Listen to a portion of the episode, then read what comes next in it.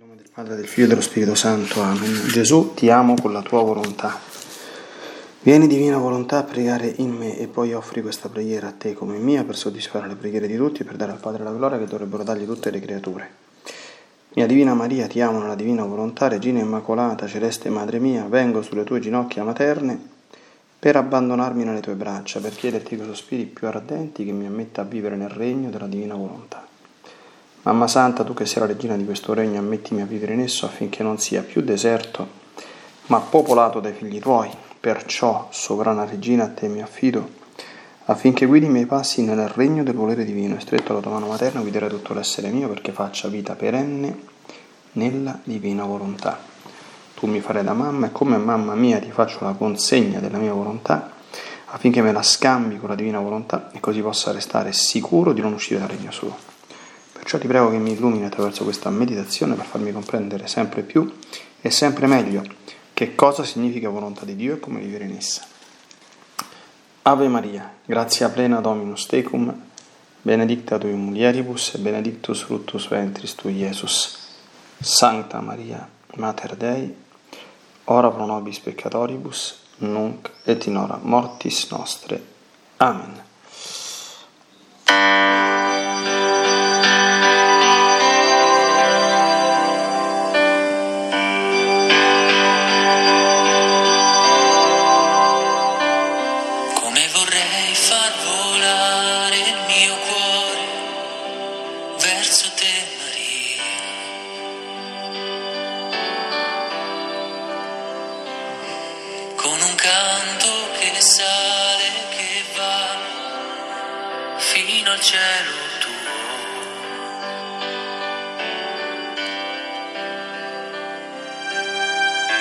contemplare il tuo amore che di seta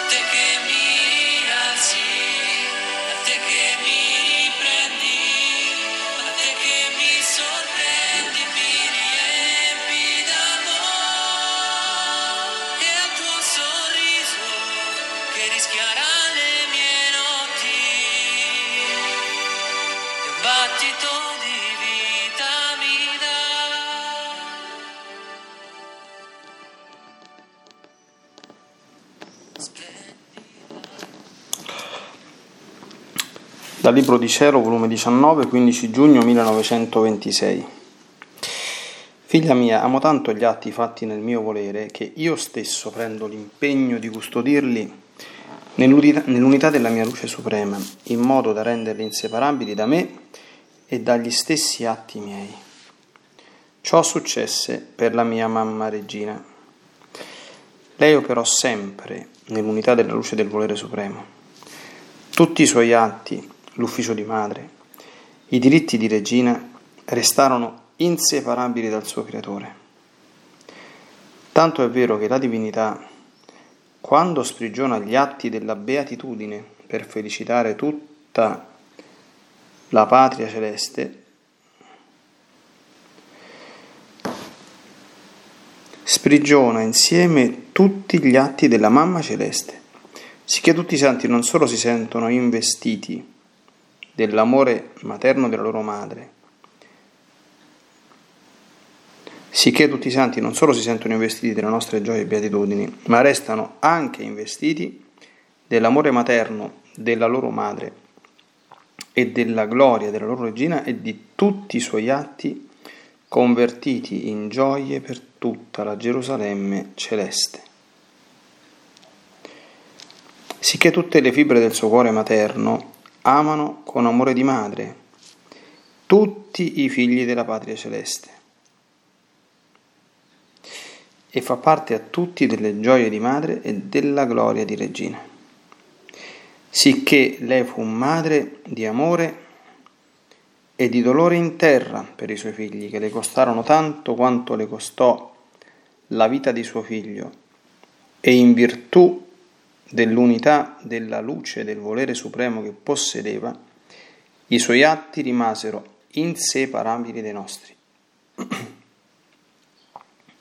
In cielo è madre di amore, di gioia e di gloria per tutti i suoi figli celesti, sicché tutti i santi hanno un amore maggiore e gloria e gioie di più per virtù della loro madre e sovrana regina. Perciò amo tanto che vive nella mia volontà che io mi abbasso fino a lei per fare insieme ciò che essa fa, per innalzarla fino al seno dell'Eterno e per fare uno l'atto suo col suo creatore. Fino a tanto che stetti con la mia mamma nella vita nascosta di Nazareth, tutto taceva intorno a me. Sebbene questo mio nascondimento insieme con la celeste regina servì mirabilmente per formare la sostanza della redenzione e poter annunziare che già stavo in mezzo a loro. Ma quando si comunicarono i frutti di essa in mezzo ai popoli, quando uscii, in pubblico mi feci conoscere e parlai loro con la potenza della mia parola creatrice. E tutto ciò che feci e dissi si divulgò e si divulga tuttora in mezzo ai popoli. Così i frutti della redenzione ebbero ed hanno i loro effetti. Volume 19, 20 giugno 1926. Fu tanto il mio dolore che la mia umanità gemente stava per soccombere e dare l'ultimo respiro. Ma mentre morivo, la mia volontà suprema, con la sua onniveggenza, fece presenti alla mia umanità morente tutti quelli che avrebbero fatto regnare in loro, con dominio assoluto, l'eterno volere, i quali avrebbero preso il frutto completo della passione e morte mia, tra i quali stava a capo la mia cara madre. Lei prese tutto il deposito di tutti i miei beni e dei frutti che ci sono nella mia vita, passione e morte. Neppure un mio respiro fece andare sperduto, del quale non custodisse il prezioso frutto. Da lei dovevano essere trasmessi alla piccola neonata della mia volontà e a tutti quelli in cui il supremo volere avrebbe avuto la sua vita e il suo regno.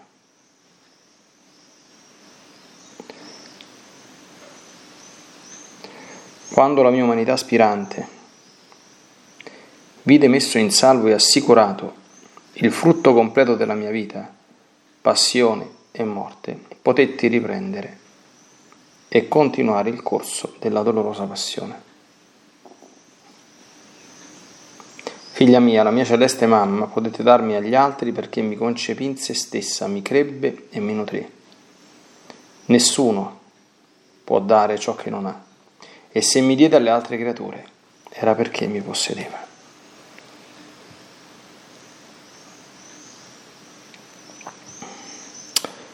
Bene, oggi sabato dedicato alla Madonna, volgiamo lo sguardo alla Divina Maria imparando eh, qualche altra cosa, non solo da lei e su di lei, ma anche sulla Divina Volontà. Allora, lo scritto del 15 giugno ci ricorda una cosa molto importante. Un atto fatto nel divin volere, e per fare un atto nel divin volere noi sappiamo che è necessario anzitutto la conoscenza di questo mistero e poi l'unione e la fusione nella divina volontà negli atti che facciamo. Questa operazione spirituale, che parte chiaramente dalla conoscenza e si compie nell'azione, trasforma un atto umano in atto divino. E qui Gesù specifica che quando un atto è diventato divino, diviene inseparabile da Gesù e dai suoi stessi atti. Se uno ci pensa, anche se è una cosa grossa per noi mortali, questo è perfettamente normale e logico. E, e poi spiega come questo è successo in maniera assolutamente perfetta con gli atti e con la vita della Divina Maria. Avendo lei operato sempre nella luce del supremo volere, spiega Gesù, tutti i suoi atti restarono inseparabili dal suo creatore. E cosa fanno questi atti?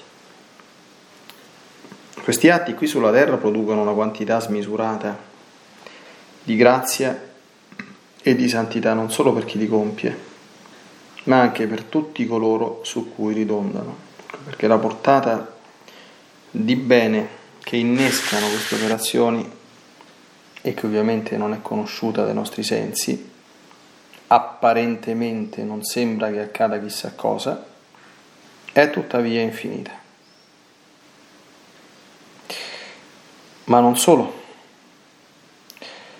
Questi atti, che da quel momento in poi appartengono a Dio, in cielo si trasformano in gloria, soli e godimenti. Lo spiega Gesù a proposito degli atti di sua mamma e dice che quando in cielo la divinità, la Santissima Trinità, dice, sprigiona gli atti della beatitudine, chi lo sa che si inventerà nostro Signore per renderci beati in cielo, no? Per renderci appunto beati, dice che sprigiona insieme tutti gli atti della mamma celeste, cioè quegli atti che la Madonna ha compiuto sulla terra e che ora sono in Dio perché sono diventati atti divini, causano in cielo una loro fuoriuscita insieme agli atti di beatitudine compiuti dalla Santissima Trinità e rendono i beati investiti dell'amore materno della Madonna della sua stessa gloria e di tutti i suoi atti convertiti in gioie per tutta la celeste Gerusalemme. Questo certamente vale per gli atti della Madonna, per antonomasia, ma come Gesù spiega altrove negli scritti vale anche per i nostri atti. Un atto nella divina volontà, spiega Gesù negli scritti, adesso non ricordo ovviamente la citazione, causa un aumento di beatitudine anche beati che stanno nel cielo. E qui si comprende perché. Perché un nuovo atto divino, diciamo così, è realizzato però con il concorso della nostra volontà umana, che appunto conoscendo e volendo agire in questo modo, per questa superiore volontà di Dio che vuole che così possa essere e sia, trasforma i propri atti in atti divini. Perciò, conclude Gesù, amo tanto chi vive nella mia volontà che io mi abbasso per fare insieme nell'atto di fusione si dice Gesù facciamo tutto insieme, no? fondiamoci a vicenda nella volontà, nei desideri e nell'amore, per potermi fondere nella volontà, nei desideri e nell'amore di tutte le creature. E questo fare tutte quante le cose insieme a Gesù la innalza fino nel seno nell'Eterno, l'anima, e l'Eterno fa degli atti della creatura una cosa sola con il suo creatore.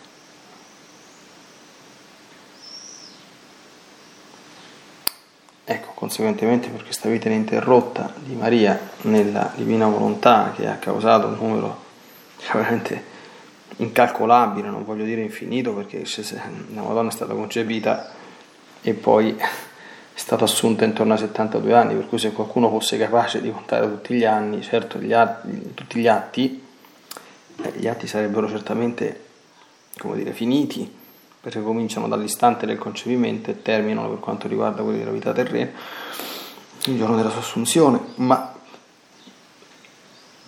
Quanti sono?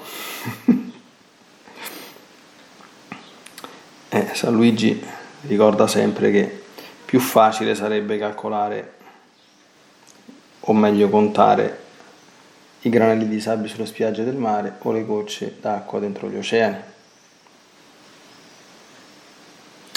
E per questo la Madonna in cielo, spiega Gesù, è madre d'amore, di gioie e di gloria per i suoi figli. E quindi tutti i santi hanno un amore maggiore, una gloria e delle gioie più grandi.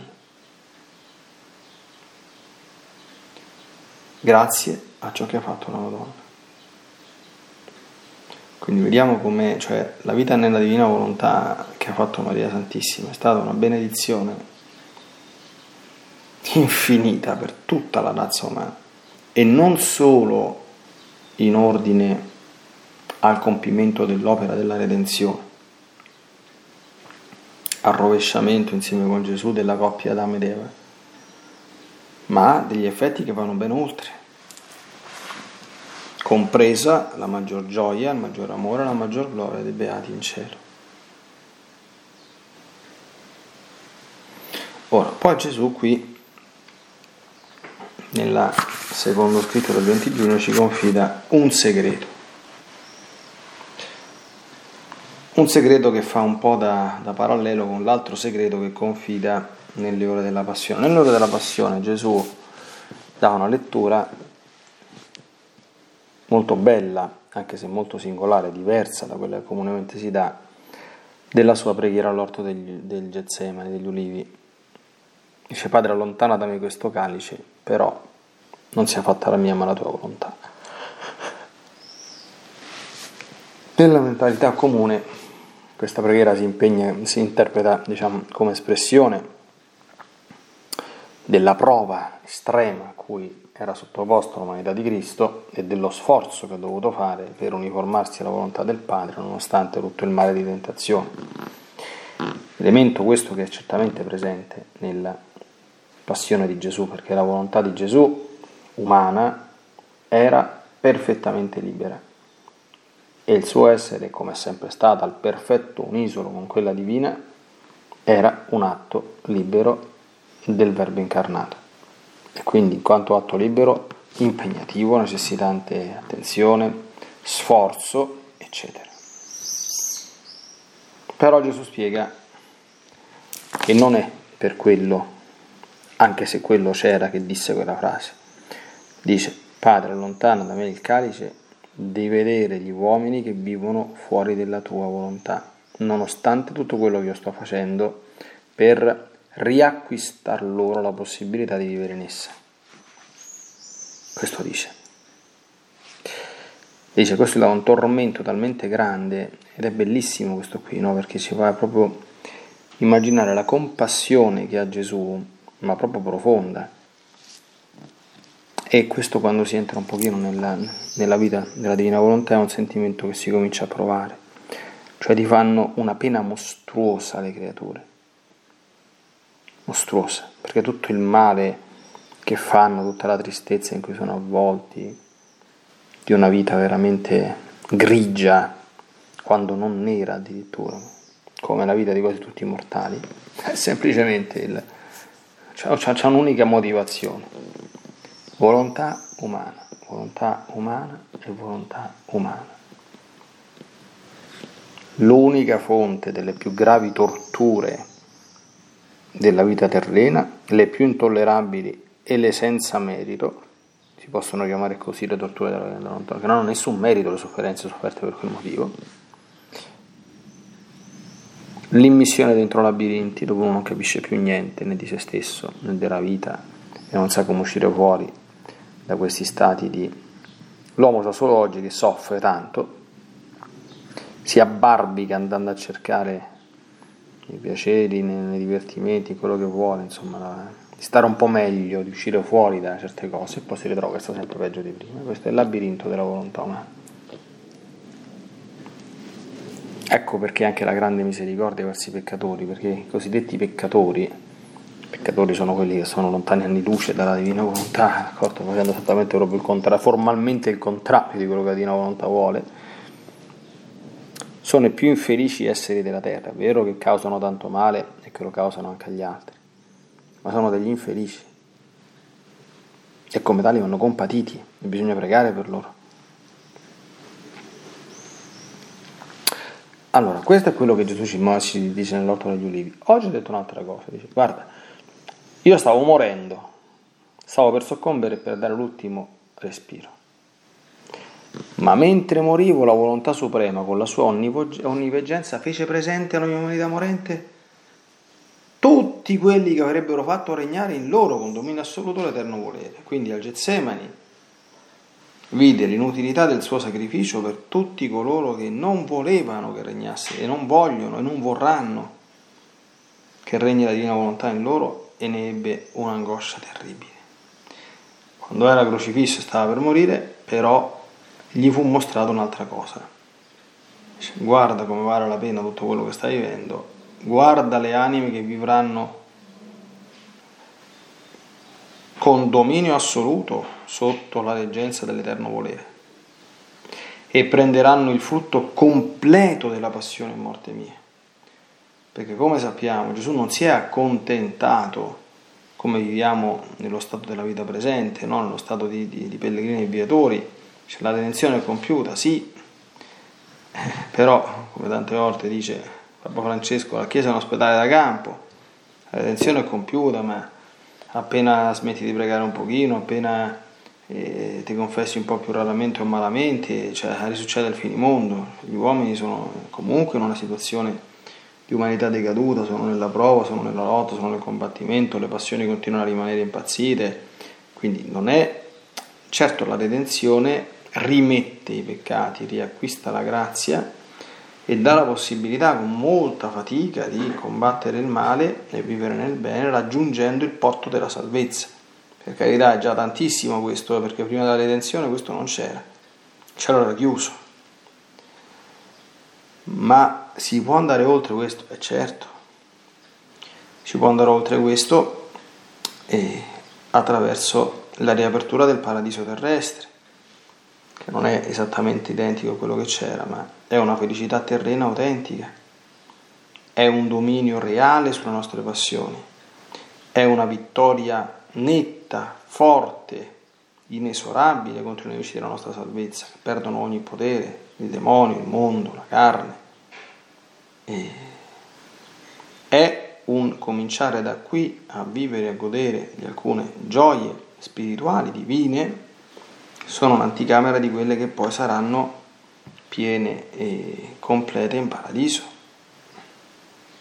Eh, cioè, Gesù ha sofferto quello che ha sofferto, non solo per, come dire, darci una piccola vita abbarbicata in mezzo a mille cose, un po' mezzo repressa poi, no? Dice sì, no, adesso non si possono fare tante cose, sì, con la grazia di Dio ho la forza per farle, però mamma mia, oh, magari si potessero fare un sacco di peccati, perché comunque la vita cristiana comporta delle rinunce, no? Uno potrebbe dire, eh, se non fosse peccato, ah, come lo farei, però purtroppo non si può fare peccato, c'è questo modo un po' brutto anche, no? Molto limitato di vivere non traspare tutta quanta la bellezza della vita cristiana in questo orizzonte, no? E invece, mentre morivo, vidi questo, tra i quali quelli che avrebbero preso di Gesù il frutto completo della passione e morte mia. Bellissima questa espressione. Quindi il frutto completo, il frutto completo è che non semplicemente ti vengono rimessi i peccati, e ti viene ridata la grazia, ma ti viene restituita la possibilità di vivere in maniera divina, nel voler divino, divinizzando i tuoi atti e quindi cominciando qui a vivere in forma incipiente ma vera le gioie del paradiso.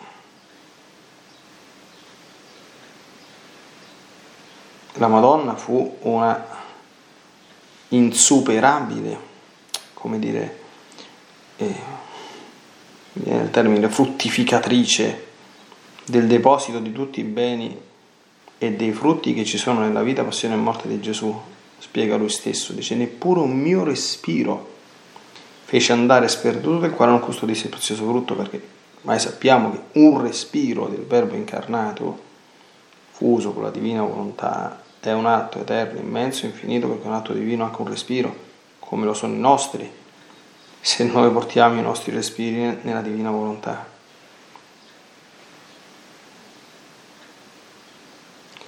È bellissimo. E dalla Madonna tutti questi beni e frutti, spiega Gesù, dovevano essere trasmessi primo alla piccola neonata nella mia volontà, e così Gesù chiamava Luisa, ma anche a tutti quelli in cui il supremo volere avrebbe avuto la sua vita ed il suo regno. Quindi per noi, cioè, la cosa bella il libro delle favole, io lo chiamo il libro di cielo, e dice, vabbè, l'ha fatto l'ha vissuto la Madonna, per carità, la Madonna Immacolata, sì, vabbè. Era la vita d'Amedeo e per forza non uscita mai del Creatore, era la vita di Gesù, e certo, è il verbo di Dio incarnato. Ma, quando giunse il tempo di far conoscere e far pervenire agli uomini il dono, Gesù lo spiega negli scritti, no? Gesù ha scelto una figlia di Eva, non immacolata come la Madonna, ma contaminata dal peccato originale. Così, se l'ha vissuto Luisa, lo possono vivere tutti. Questa è anche la, la grande speranza che ci danno i santi della Chiesa Cattolica. No? Quanti santi, Sant'Ignazio di Loyola per esempio, no? tutti quanti, cioè tutti, molti sanno che si convertì quando fu ferito in guerra lui era un grande guerriero e si trovava convalescente, era stato ferito in una casa, dentro un letto non si poteva muovere. Lui leggeva i romanzi di avventura, degli avventurieri, ecco, dei nobili, che, di, di, guerre, di, di, glorie umane. Chiese se mi porti qualche romanzo da leggere, non c'era nient'altro che un, un florileggio di santi dentro quella casa.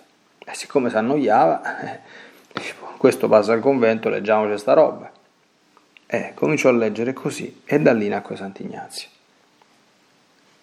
Perché poi a un certo punto lui non, si, non era in grado ancora di, di, fare il discernimento degli spiriti di cui divenne un maestro, no? Cioè leggeva quelle cose e notava la differenza, no? che mentre quando leggeva gli scritti dei, dei umani si gasava, si entusiasmava, mentre leggeva e poi si sentiva appesantito, insomma, passato quell'euforia istantanea tornava al suo stato di prima. Con i libri dei santi erano diversi, perché a volte insomma, sentiva anche una certa ripugnanza a leggere certe cose, insomma, e vedere le grandi austerità, le penitenze che facevano i santi, diciamo, questi che stanno a fare. Poi però questa cosa scendeva dentro la sua anima, produceva grande gioia, grande pace e accendeva uno sconosciuto amore per Gesù e un desiderio di diventare come loro. Se l'hanno fatti questi, cioè, insomma, alcuni santi sono stati grandi peccatori prima di essere diventati santi. Quindi se un grande peccatore è diventato santo, ma perché non io? E così cominciò la sua vita, no? Ecco, quindi se l'ha vissuto Luisa Piccarreta, figlia di Adamo e di Eva come tutti noi, tra l'altro persona di una semplicità ignorante, intelligente ma ignorante, insomma c'era la prima o la seconda elementare. Cosa ci ha dimostrato Gesù? Che questo è un cammino per tutti coloro che lo desiderano, compresi gli illetterati e gli analfabeti, perché l'intelletto illuminato dallo Spirito Santo, dai suoi doni appunto di sapienza, di scienza e di, di intelletto, capisce le cose spirituali molto più di molti dotti e letterati. Tutto sta a volerle capire e a volerle fare nostre. Ecco, la Madonna ci può, non solo che ci può aiutare, ma ci proprio introduce in questo regno perché l'ha vissuto per prima. Così come ci può dare Gesù, come lui stesso spiega concludendo, perché lo ha posseduto in maniera perfetta. Nessuno può dare ciò che non ha. E se lei ci dona incessantemente Gesù, è perché lo possiede e l'ha posseduto in maniera assolutamente perfetta.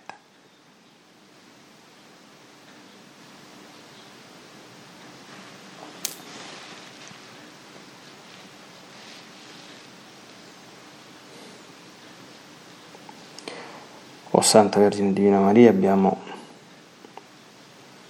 visto alcune bellezze del divino volere sotto il tuo manto, alla tua luce, col confronto e con il paragone della tua vita, che è stata vita perfettamente vissuta in questo mondo tutto quanto divino. Ecco qua che possiamo vivere la tua stessa vita, che era la vita di Gesù. Il canto che ha introdotto questa meditazione, voglio vivere con te, madre, abbandonato alla tua grazia. Ecco. Ancora di più, voglio vivere come te, madre, fuso col divin volere. Ecco. Gesù ci ha detto che quando ha visto tutte queste cose durante la passione, dice va bene, riprendiamo la forza e andiamo a terminare la passione fino alla morte e con questa grande consolazione, perché ne valsa la pena. Almeno con tutto quello che ho sofferto io, alcuni dei miei figli sperimenteranno fin da qui tutta la gioia che a prezzo di tanto sangue e di tutte le tue lacrime Dio ci ha voluto ridonare. Nella divina volontà, nel nome del Padre, del Figlio e dello Spirito Santo, Amen. Ti benedico per aiutarti, ti benedico per difenderti, ti benedico per perdonarti ti benedico per liberarti da ogni male, ti benedico per consolarti, ti benedico per farti santo, ti benedico dunque nella divina volontà, nel nome del Padre, del Figlio e dello Spirito Santo. Amen. Fiat Ave Maria.